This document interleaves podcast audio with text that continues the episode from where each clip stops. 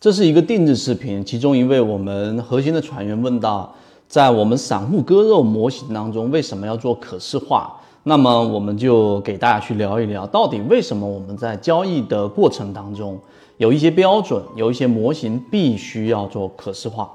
首先第一点，我们先给大家去说一说，到底怎么样可视化。也就是说，我们在内部的这个量化工具当中，给大家去做了一个工具，其中就是把每一次季报数据里面，董秘公布的散户数量数据里面，只要减少比例达到百分之十以上的，也就是说，这是一个在单个季度或者说是在某一个阶段里面，短期内算是比例比较大的了。那股东人数原来假设它是十万的，一下子变成了九万啊，只是举一个例子。那么实际上，这就是一个筹码的集中，它相比于成交量的去评估，实际上来得更准确，因为它是一个呃公开的一个数据。另外一个，我们所说的股东人数里面，百分之九十九都是个人散户交易者，所以当减少比例超过百分之十的时候，我们就做以它作为一个起点，公告日的那一天。那么在后面的下一次公告的过程当中，它只要减少比例达到百分之十，我们给它做一个阴影面积。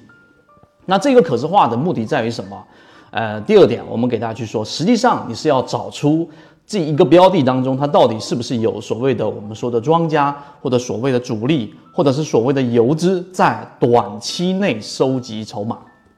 这个是一个非常核心的概念啊。可能有人会对这一种散户股东人数大幅减少的这一个盈利模型可能不太了解。但实际上呢，它确实是可以短期内透露出主力交易痕迹的一个方向，这是第二个。第三个，那我们怎么样去使用它呢？那实际上你要找到的就是可视化的一个很重要的重点，就是要避免你自己的感性介入。什么叫感性介入？以往啊，以前我们很早之前自己用的是做一个附图，附图上面显示出股东的这个数量的变化。那变化比例比较大的啊，百分之十以上，百分之二十以上，然后我们就肉眼的对应上方的这一个 K 线，这个操作方法或者说这一种习惯，实际上呢有非常大的感性介入成分。原因在于刚才我所说，举个例子，圈子里面近期给大家讲过的德明利，给大家讲现在正在讲还在调整过程当中的神火。那这种标的呢？如果你没有可视化的标准的时候，假设你的主观啊，或者是你已经在里面有仓位的情况之下，你会极其可能往多的方向去偏向，因为人的主观性很多时候是在我们不察觉的情况之下所介入进来的。那怎么样解决这个问题？系统进化模型，一步老莫财经公众平台进一步系统学习。我们可视化的目的就是就出来了。举个例子。这里面提到一个关键词，第四点，股性。当一个标的它如果有一个很明显的股性，就是它经常会吸引到游资，那这个时候你用什么方法来判断这个标的的股股性是属于游资比较偏好的，或者有某几个重要的游资席位，它哪怕换着席位也重复的做这个标的呢？首先，它一定是有概念性；第二个，它的流通盘一定相对比较小。如果比较大的流通盘，游资没有很大的这一种确定性，是能够吸引到其他的资金进来的情况之下，不会轻易的在里面去啊这一个重仓的。所以这种情况之下呢，我们看到一个标的连续的三次、四次、五次，然后出现了每一次出现刚才我说的阴影部分出现的时候，股东人数大幅减少比例超过百分之十，到下一次公布的这个阶段，股价在可能一个月到三个月之内出现了一个明显的上涨。那么这种特性其实就是最后我们给大家强调的，那这种标的很明显带有刚才我们说游资介入的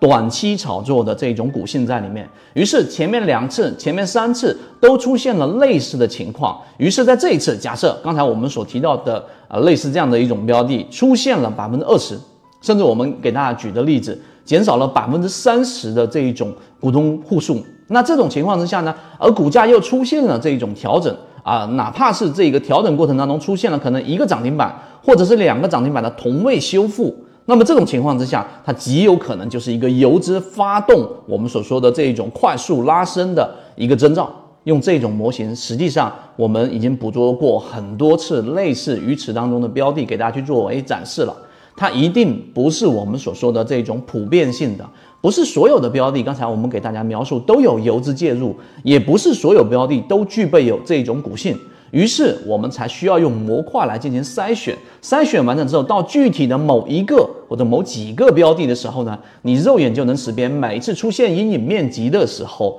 那它是否都有出现比较好的上涨。那这个我们会进行统计，如果有，那么意味着在概率的角度。在这一个标的的这种股性的前提之下，在大盘可以操作的区域之下，这种散户割肉模型的可视化，能够协助我们啊从优中选优，找到确定性最高的标的，在中低位进行低吸。于是，或者是在它已经启动的，刚才我们所说同位涨停的空中加油这个部分去做一个介入，那么这个时候你博取的利润可能就有百分之十五到百分之三十以内。所以这个就是我们散户割肉可视化和这一种使用的一种方法的一个原因。所以这个模型我们是非常行之有效，才会把它嵌入到我们内部给大家分享的这一个开源系统啊。这个就是我们今天给大家讲内容，希望对大家来说有所帮助，和你一起终身进化。